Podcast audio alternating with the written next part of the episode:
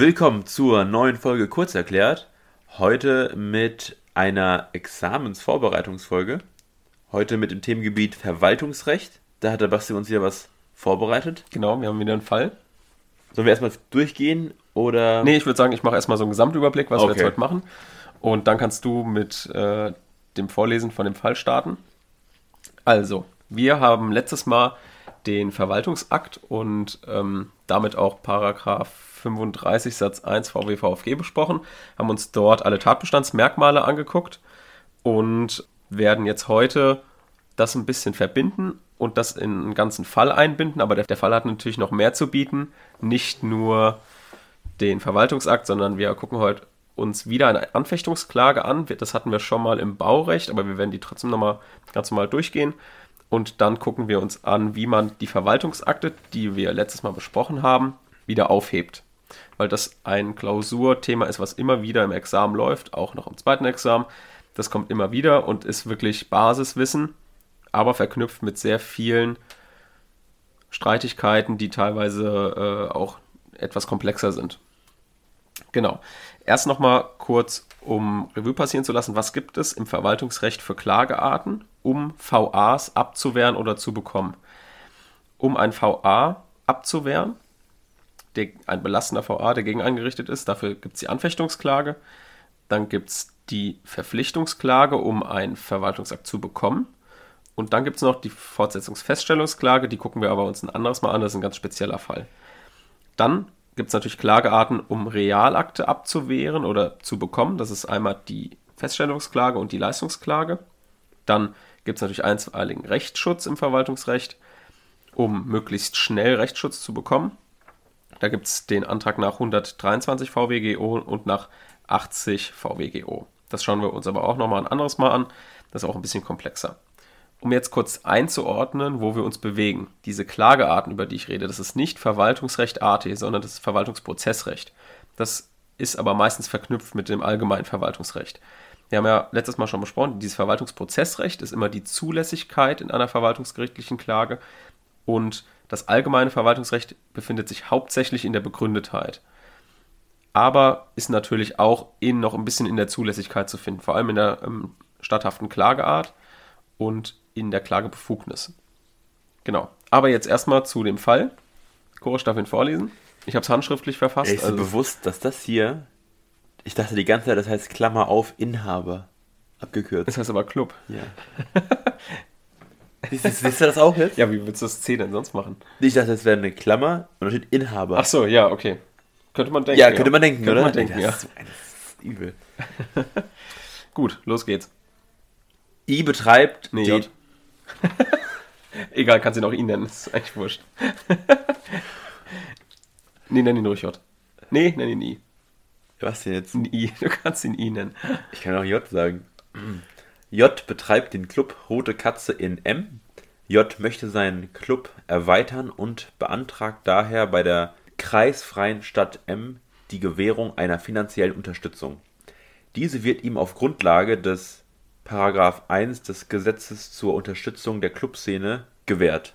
Die Detailregelungen finden sich in den Haushaltsplänen. Die Vorschriften der Vergabe finden sich in der Verwaltungsvorschriften. Die Förderung erfolgt als eine Summe und wird mit Bescheid vom ersten dritten zweitausendeinundzwanzig gewährt. Denn der zuständige Sachbearbeiter ist selbst jeden Mittwoch, Mittwoch Gast auf den neunziger-Partys. Das kann doch nicht sein. J ist hoch erfreut und investiert die gesamte Summe in die Umbauarbeiten. Die örtliche Zeitung A Z bekommt hiervon Wind und schreibt hierüber einen großen Bericht. Daraufhin wird der zuständige Sachbearbeiter von seinen Vorgesetzten aufgefordert, den Bescheid nochmals zu prüfen, da er rechtswidrig sein könnte und daher aufzuheben sei. Dies geschieht am ersten fünften Am ersten neunten sieht der Sachbearbeiter seinen Fehler ein und stellt fest, dass der Bescheid vom ersten zweiten aufzuheben sei. Allerdings wird der Bescheid erst am ersten sechsten aufgehoben, da der Sachbearbeiter aufgrund einer chronischen Krankheit im Krankenhaus liegt.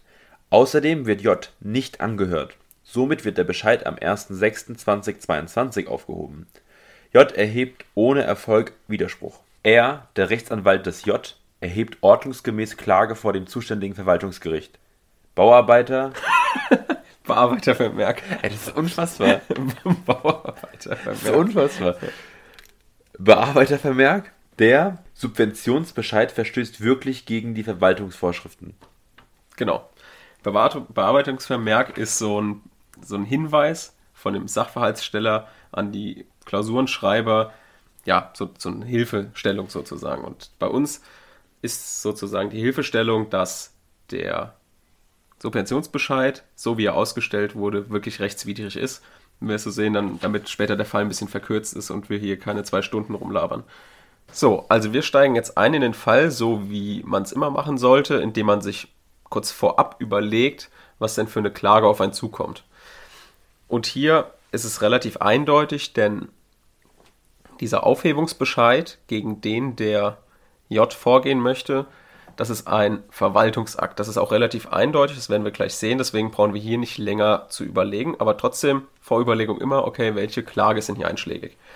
Und die Klage, die jetzt hier einschlägig ist, wie gesagt, die Anfechtungsklage. Also starten wir, womit wir eigentlich immer starten, römisch erstens Eröffnung des Verwaltungsrechtswegs, römisch zweitens statthafte Klageart, römisch drittens Klagebefugnis, römisch viertens Vorverfahren, römisch fünftens Klagegegner, römisch sechstens Beteiligungs- und Prozessfähigkeit, römisch siebtens Klagefrist. Das ist also unser Aufbau, an den wir uns jetzt halten, und wir starten mit, dem Eröffnung, mit der Eröffnung des Verwaltungsrechtswegs mit Paragraph vierzig V W G O. Hier prüfen wir als erstes, okay, haben wir eventuell eine aufdrängende Sonderzuweisung?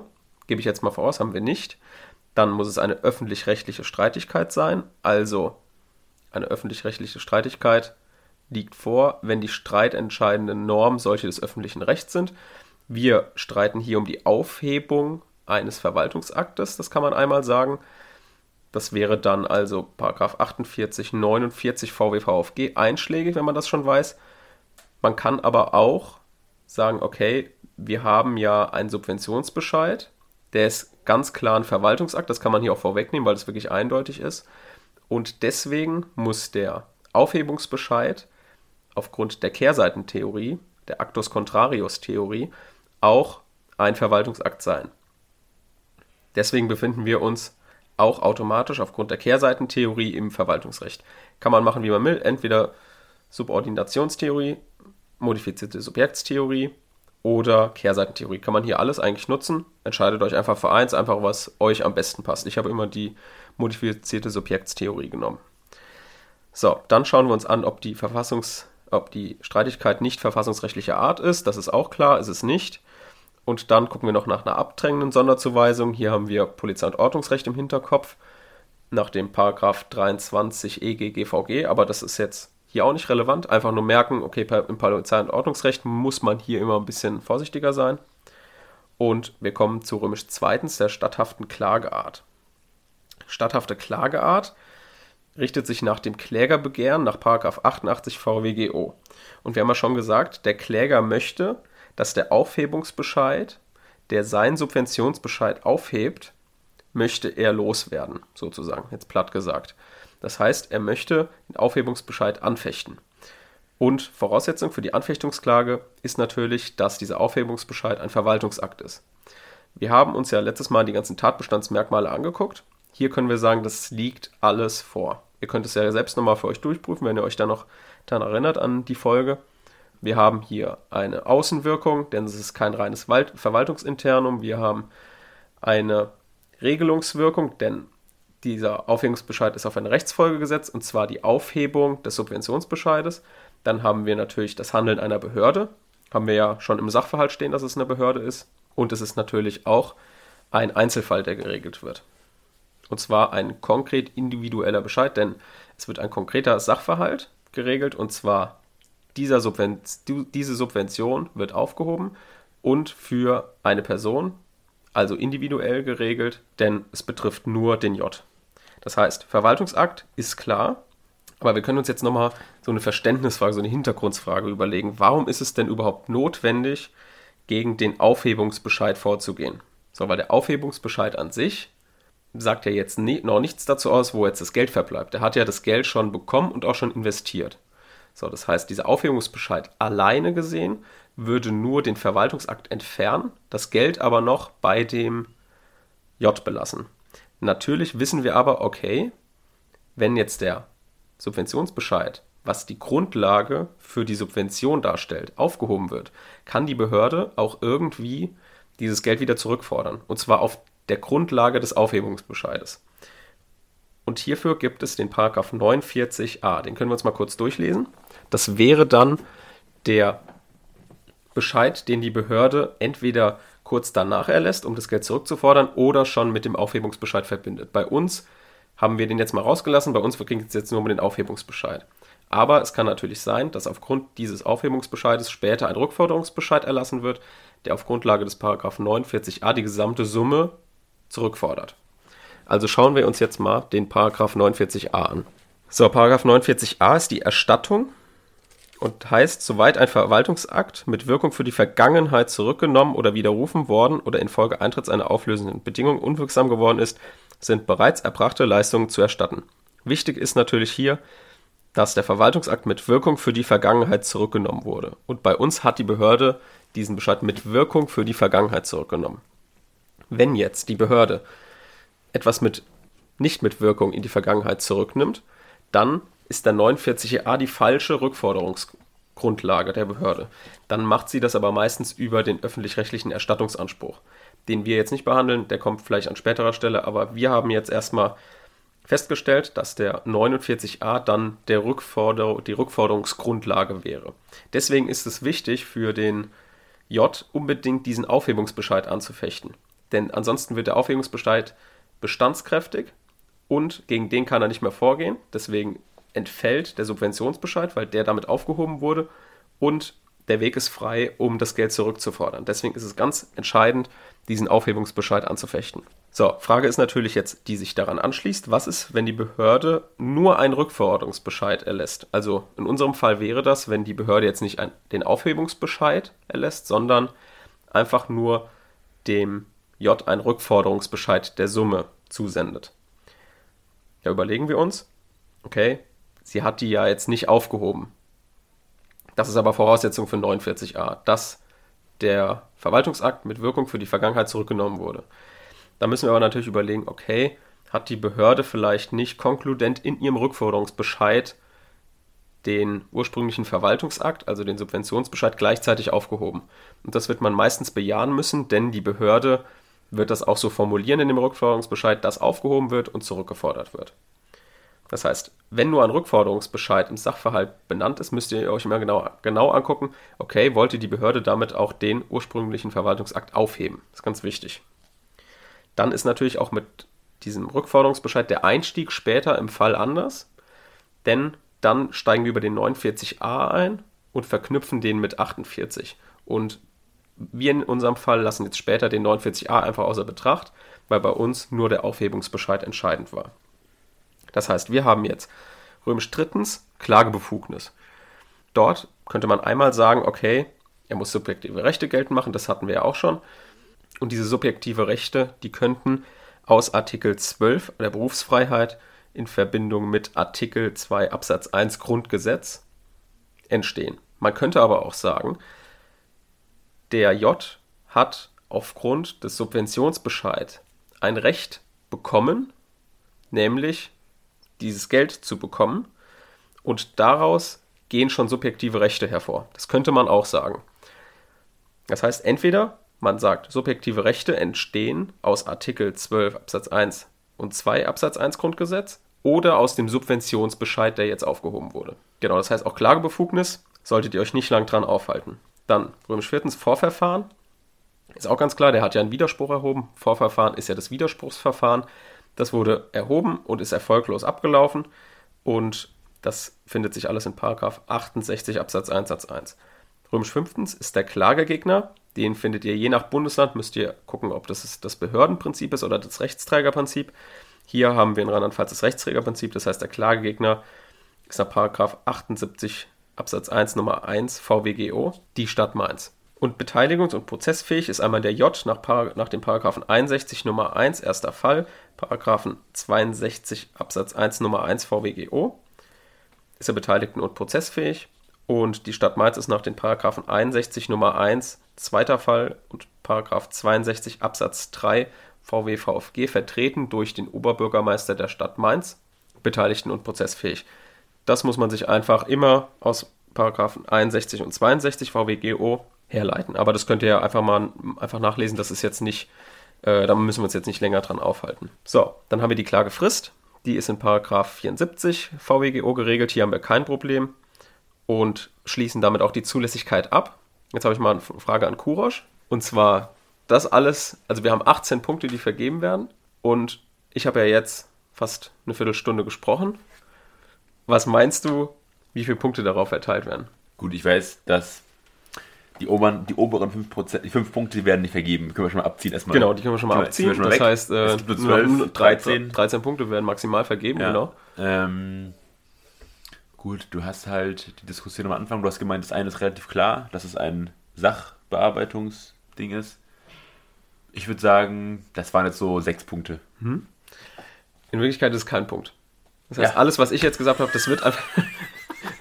Das wird, das, also das Tatsache, das wird vorausgesetzt. Aber und du, alles, was du falsch machst, gibt einfach nur Minuspunkte. Aber du, was war jetzt daran keine Leistungserbringung?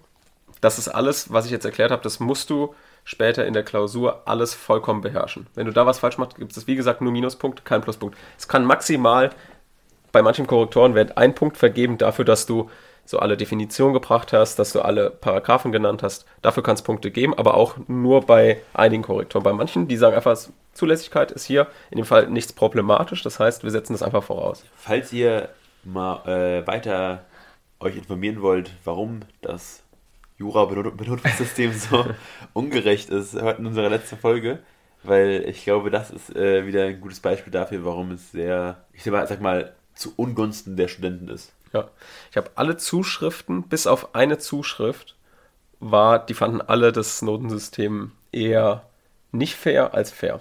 So, kommen wir jetzt zur Begründetheit. Wir wissen jetzt, es werden hier voraussichtlich bestimmt sechzehn Punkte vergeben in der Begründetheit.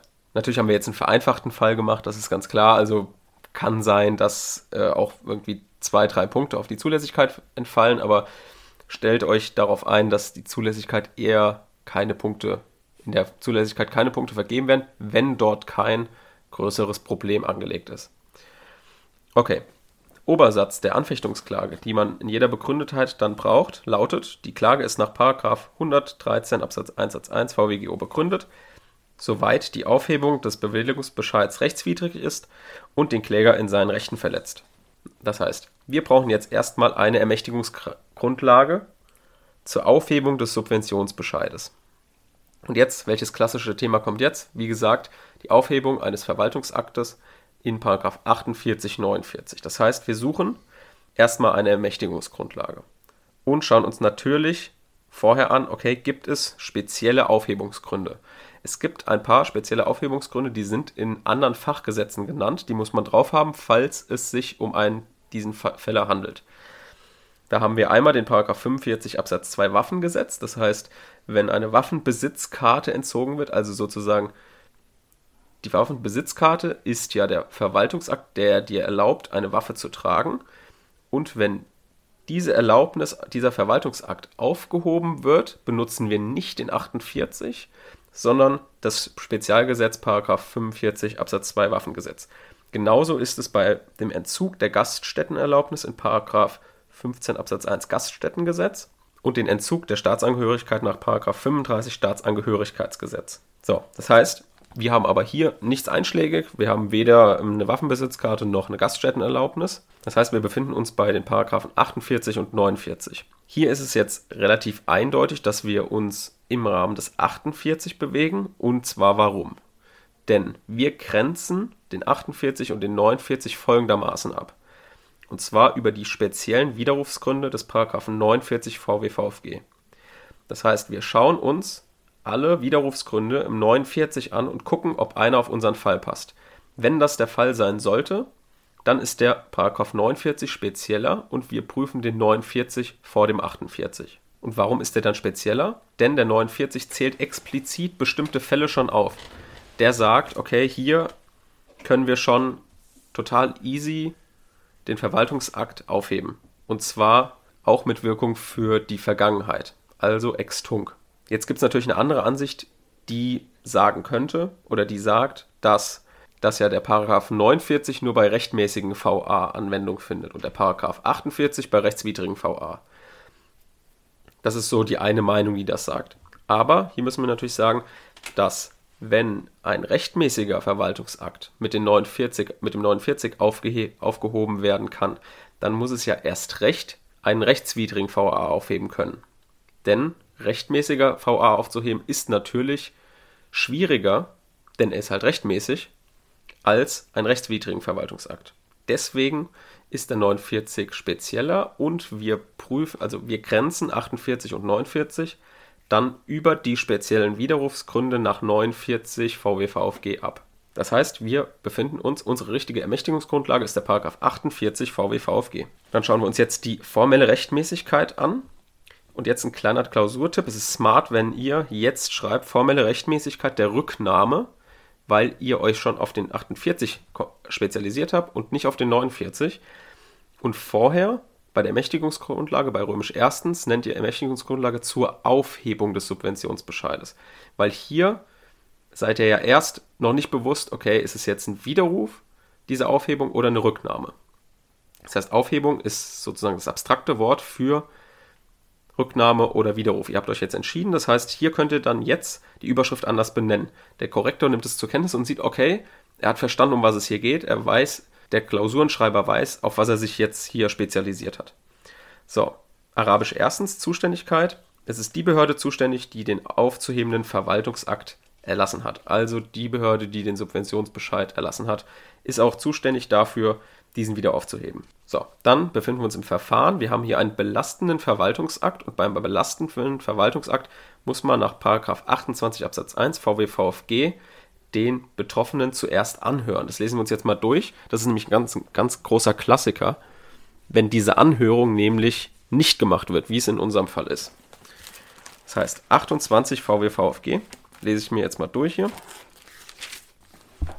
Bevor ein Verwaltungsakt erlassen wird, der in Rechte eines Beteiligten eingreift, also ein belastender Verwaltungsakt, ist diesem Gelegenheit zu geben, sich zu den für die Entscheidung erheblichen Tatsachen zu äußern. So, das heißt, es will, bei belastenden Verwaltungsakten muss der, der Betroffene vorher angehört werden. Und das ist bei uns nicht geschehen. Ausnahmen befinden sich, also wann ein Betroffener nicht angehört werden muss, befinden sich im Absatz zwei. Da könnt ihr euch die Gründe mal durchlesen, da liegt hier jetzt hier keiner vor, das heißt, wir haben keine Ausnahme und die Behörde hat ja einfach versäumt, den Betroffenen anzuhören. Dann können wir uns kurz überlegen, immer wenn so Verfahrensvorschriften nicht eingehalten worden sind oder sowas, dann muss man immer sofort an eine Heilung nach Paragraph fünfundvierzig denken. Das schauen wir uns jetzt auch mal an. Das heißt, ihr merkt euch schon den Schritt, achtundzwanzig Absatz eins, belastender Verwaltungsakt, vielleicht Ausnahme nach achtundzwanzig Absatz zwei, okay, nicht einschlägig, vielleicht Heilung nach fünfundvierzig. Schauen wir uns jetzt an. Paragraph fünfundvierzig, Heilung von Verfahrens- und Formfehlern.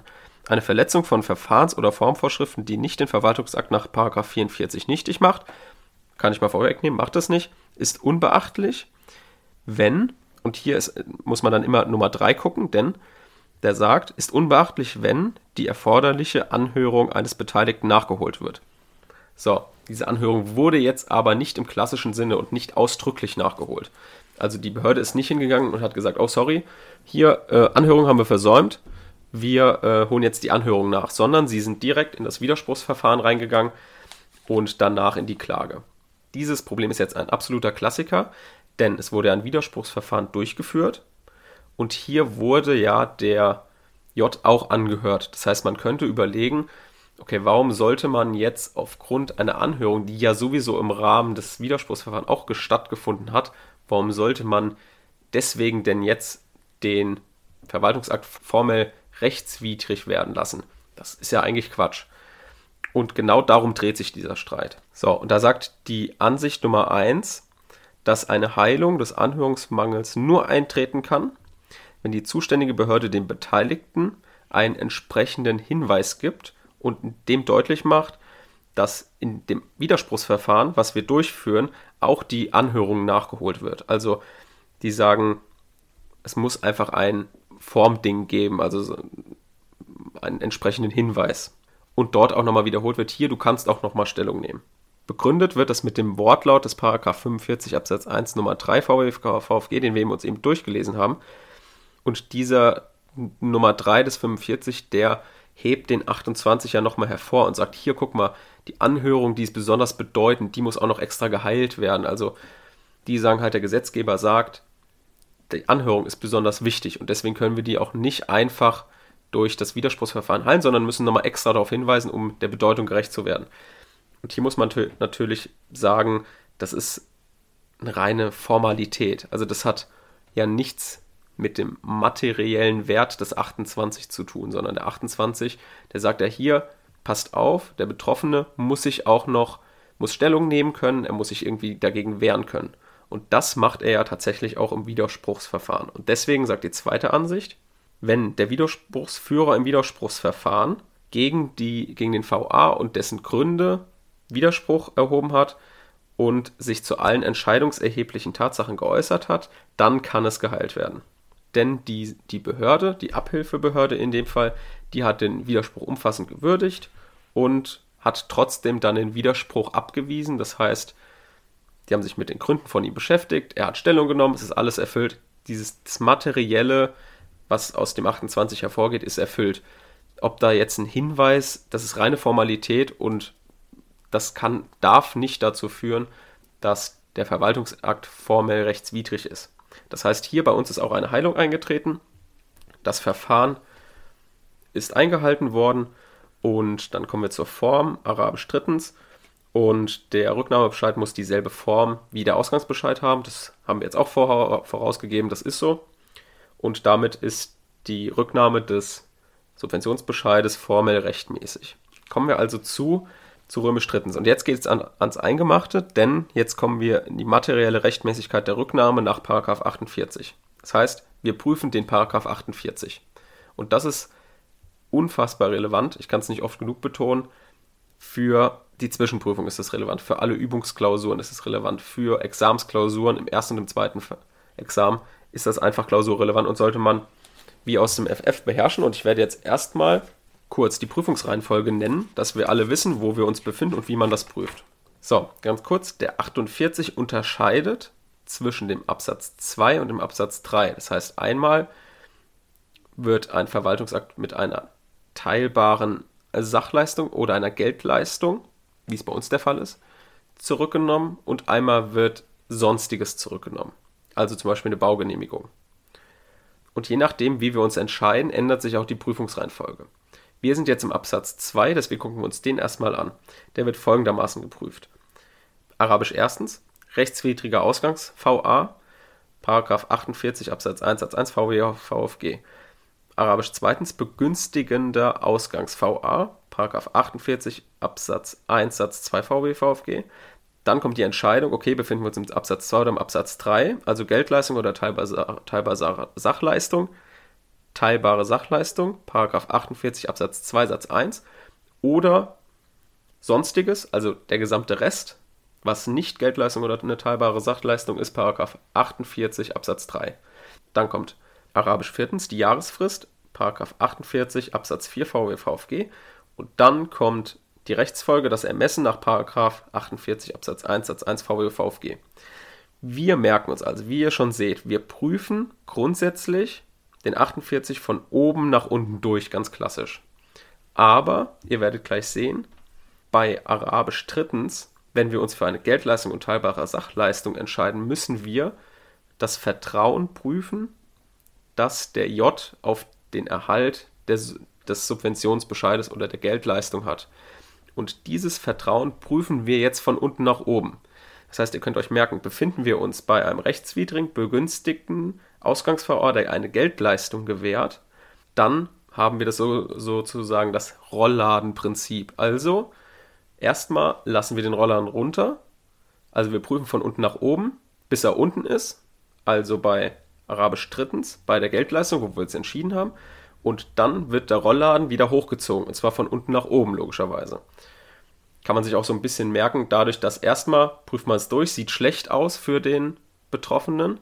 Also Rollladen geht runter, es wird dunkel und je weiter wir ihn wieder hochziehen, also je weiter wir das Vertrauen wieder von unten nach oben prüfen und je weiter wir durchkommen, desto heller wird es. Wenn wir ganz durchkommen, dann ist das ist hell und der Betroffene darf das Geld behalten, was er bekommen hat. Genau. So, jetzt gehen wir mal ins Detail. Das wäre also Arabisch erstens, Paragraph achtundvierzig Absatz eins Satz eins, der V A muss rechtswidrig sein. Hier kommt es jetzt auf eine inzidente Prüfung des Subventionsbescheides an. Denn der kann nur aufgehoben, wenn er rechtswidrig ist. Und deswegen prüft man hier eigentlich, das ist auch ein großer Teil der Prüfung, diesen Subventionsbescheid inzident. Das bedeutet, inzident bedeutet einfach innen drin. Also in diesem Arabisch erstens prüfen wir jetzt den gesamten Subventionsbescheid. Hier jetzt kommt der Bearbeitervermerk von mir ins Spiel, der sagt, okay, der Subventionsbescheid ist materiell rechtswidrig, weil die Verwaltungsvorschriften nicht eingehalten wurden. Aber dennoch müssen wir hier erstmal eine Ermächtigungsgrundlage suchen für den Subventionsbescheid.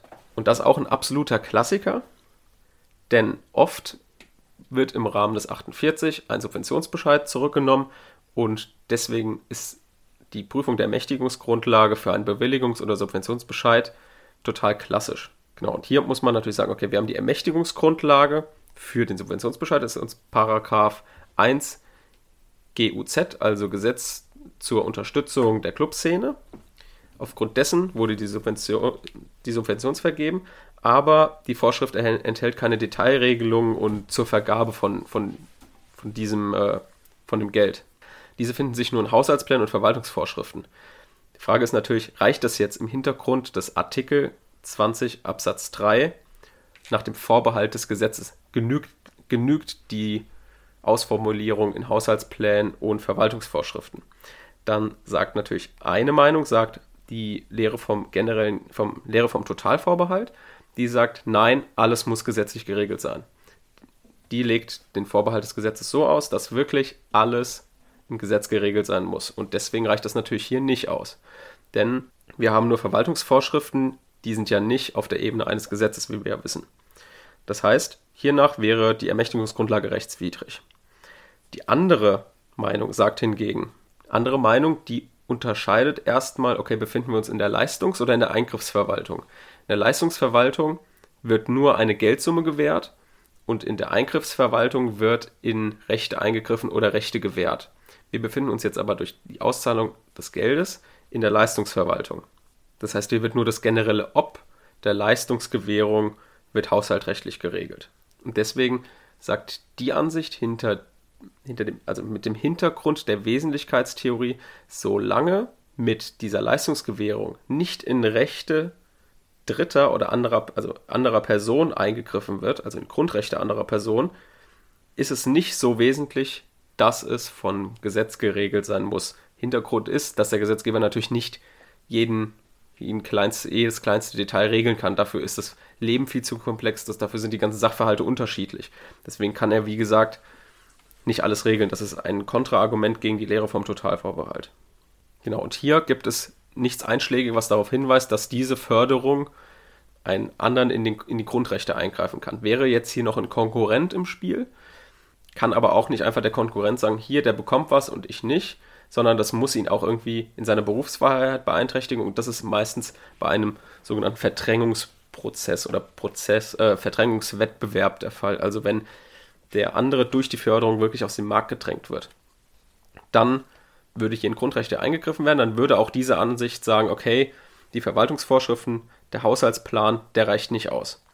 Aber da die zweite Ansicht hier herrschende Meinung ist und wir sagen müssen, dass die Lehre vom Totalvorbehalt zu eng ist, sagen wir, dass das Haushaltsgesetz, der Haushaltsplan und die Verwaltungsvorschrift in Kombination als Ermächtigungsgrundlage ausreicht und deshalb eine Ermächtigungsgrundlage vorliegt. Das heißt, wir prüfen jetzt formell und materiell den Subventionsbescheid und da wurde ja vorgegeben, okay, der ist, äh, der ist rechtswidrig. So, das heißt, wir haben Arabisch erstens gelöst, sagen wir, rechtswidrig ist der Ausgangs-V A, dann muss zweitens der ähm, Ausgangs-V A begünstigt gewesen sein, Paragraph achtundvierzig Absatz eins Satz zwei, ist ganz klar, Geldleistung ist begünstigend. Dann Arabisch drittens, Geldleistung oder teilbare Sachleistung im Gegensatz zum Rest, also zu einer Baugenehmigung oder sonstigem, haben wir ja gesagt, ist eine Geldleistung. Ganz kurz, hier befinden wir uns im Paragraph achtundvierzig Absatz zwei Satz eins und der stellt ja auch auf die teilbare Sachleistung ab. Was ist denn die teilbare Sachleistung? Das sind absolute Randfälle, die eigentlich nie drankommen, aber nur mal als Beispiel, das ist, was den, allein den Staatshaushalt belastet. Also zum Beispiel die Überlassung einer Wohnung.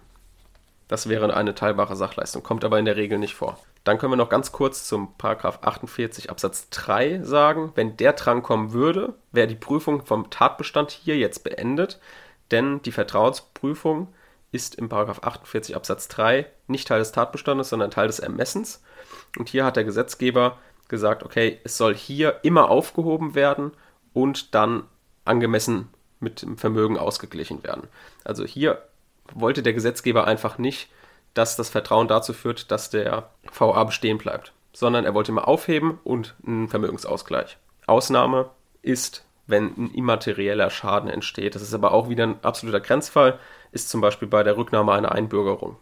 So, jetzt befinden wir uns also, der Rollladen ist unten und wir befinden uns jetzt im schutzwürdigen Vertrauen und versuchen den Rollladen jetzt wieder hochzuziehen, damit es wieder hell wird für den Betroffenen und er das sein Geld behalten kann. Wir haben also jetzt A, klein a, schutzwürdiges Vertrauen. Das ist erster Prüfungspunkt und der liegt in der Regel vor, wenn der J das Geld investiert hat. Das hat er hier in dem Fall und deswegen können wir beim schutzwürdigen Vertrauen ein Häkchen machen. Dann kommt jetzt das, was von unten nach oben geprüft wird. Und zwar prüfen wir erst Paragraph achtundvierzig Absatz zwei Satz drei, dann den Satz zwei, dann den Satz eins. Das heißt, diesen achtundvierzig Absatz zwei, das Vertrauen, das ist jetzt dieses Rollladen wieder hochziehen, von unten nach oben prüfen. Hier gibt es in Satz drei gibt es drei Nummern, die werden wir uns in einem späteren Fall nochmal genauer angucken. Liegt jetzt nichts vor, könnt ihr euch nochmal durchlesen, sind eigentlich von sich sehr verständlich. Dann kommen wir zum Satz zwei. Hier müssen die Leistungen verbraucht sein, damit das Vertrauen schutzwürdig ist und er die Geldleistung behalten darf. Und wir haben ja auch schon gesagt, ja, die Leistungen sind verbraucht, er hat die in seinen Club investiert, in die Umbauarbeiten. Das sind jetzt auch nicht Wertgegenstände, die noch vorhanden sind, die das irgendwie ausgleichen würden oder oder sowas, sondern ähm, er hat das einfach ausgegeben und es ist auch nicht ihm zumutbar, jetzt das wieder rückgängig zu machen, um das Geld wieder sozusagen aus dem Umbau rauszuziehen, um es zurückzuzahlen, denn dann müsste er wieder diesen ganzen Umbau zurückbauen und das wäre auch dann, wäre nicht vergleichbar, also das Geld, was dabei rauskommt, wäre nicht mehr das, was er vorher hatte, deswegen ist es ihm nicht zumutbar. Und dann, wenn wir schon den Satz zwei sagen, okay, der ist auch erfüllt, dann kommen wir zum Satz eins, das ist eine Abwägung des Vertrauensschutzes des Betroffenen mit dem öffentlichen Interesse an der Rücknahme.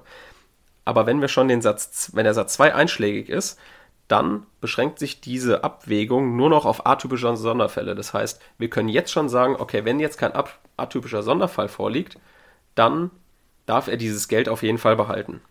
Das heißt, wenn Paragraph achtundvierzig Absatz zwei Satz zwei nicht einschlägig ist, überwiegt in der Regel das Rücknahmeinteresse. Wenn der Satz zwei einschlägig ist, überwiegt das, der Vertrauensschutz des Betroffenen. Und bei uns liegt jetzt kein atypischer Fall vor. Ein atypischer Fall wäre zum Beispiel Verstoß gegen E U-Recht. Gucken wir uns aber auch noch an, das ist auch noch ein spezieller Fall.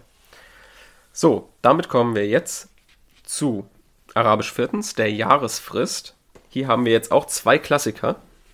Die werde ich jetzt beide mit euch durchsprechen. Ist aber nicht sonderlich schwierig, aber Klassiker, die man gut auswendig lernen kann. Das erste ist, wann beginnt denn die Jahresfrist? Wir haben ja gesehen, bei uns waren verschiedene Daten da. Wann hat er Kenntnis erlangt? Muss er schon eine Entscheidung getroffen haben? Ab wann beginnt die Jahresfrist zu laufen?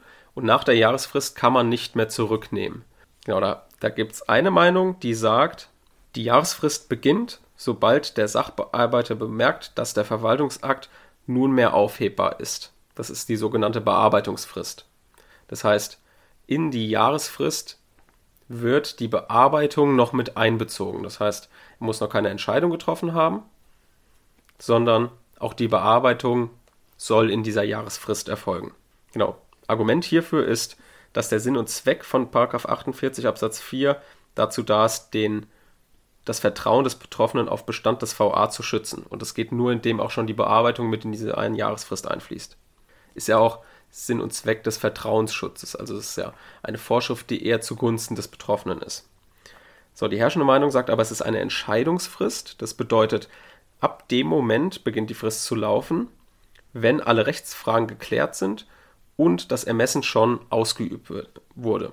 Genau, und die sagen, okay, der Zweck von achtundvierzig Absatz vier ist zwar, die Behörde unter Entscheidungsdruck zu setzen, aber es gibt ja auch extrem komplizierte und komplexe Sachverhalte, die man nicht unbedingt in einem Jahr schafft zu erörtern, weil Gutachten eingeholt werden müssen, weil hier noch was nachgefragt werden muss Und das würde de- einer gesicherten und guten Entscheidung des Sachbearbeiters widersprechen.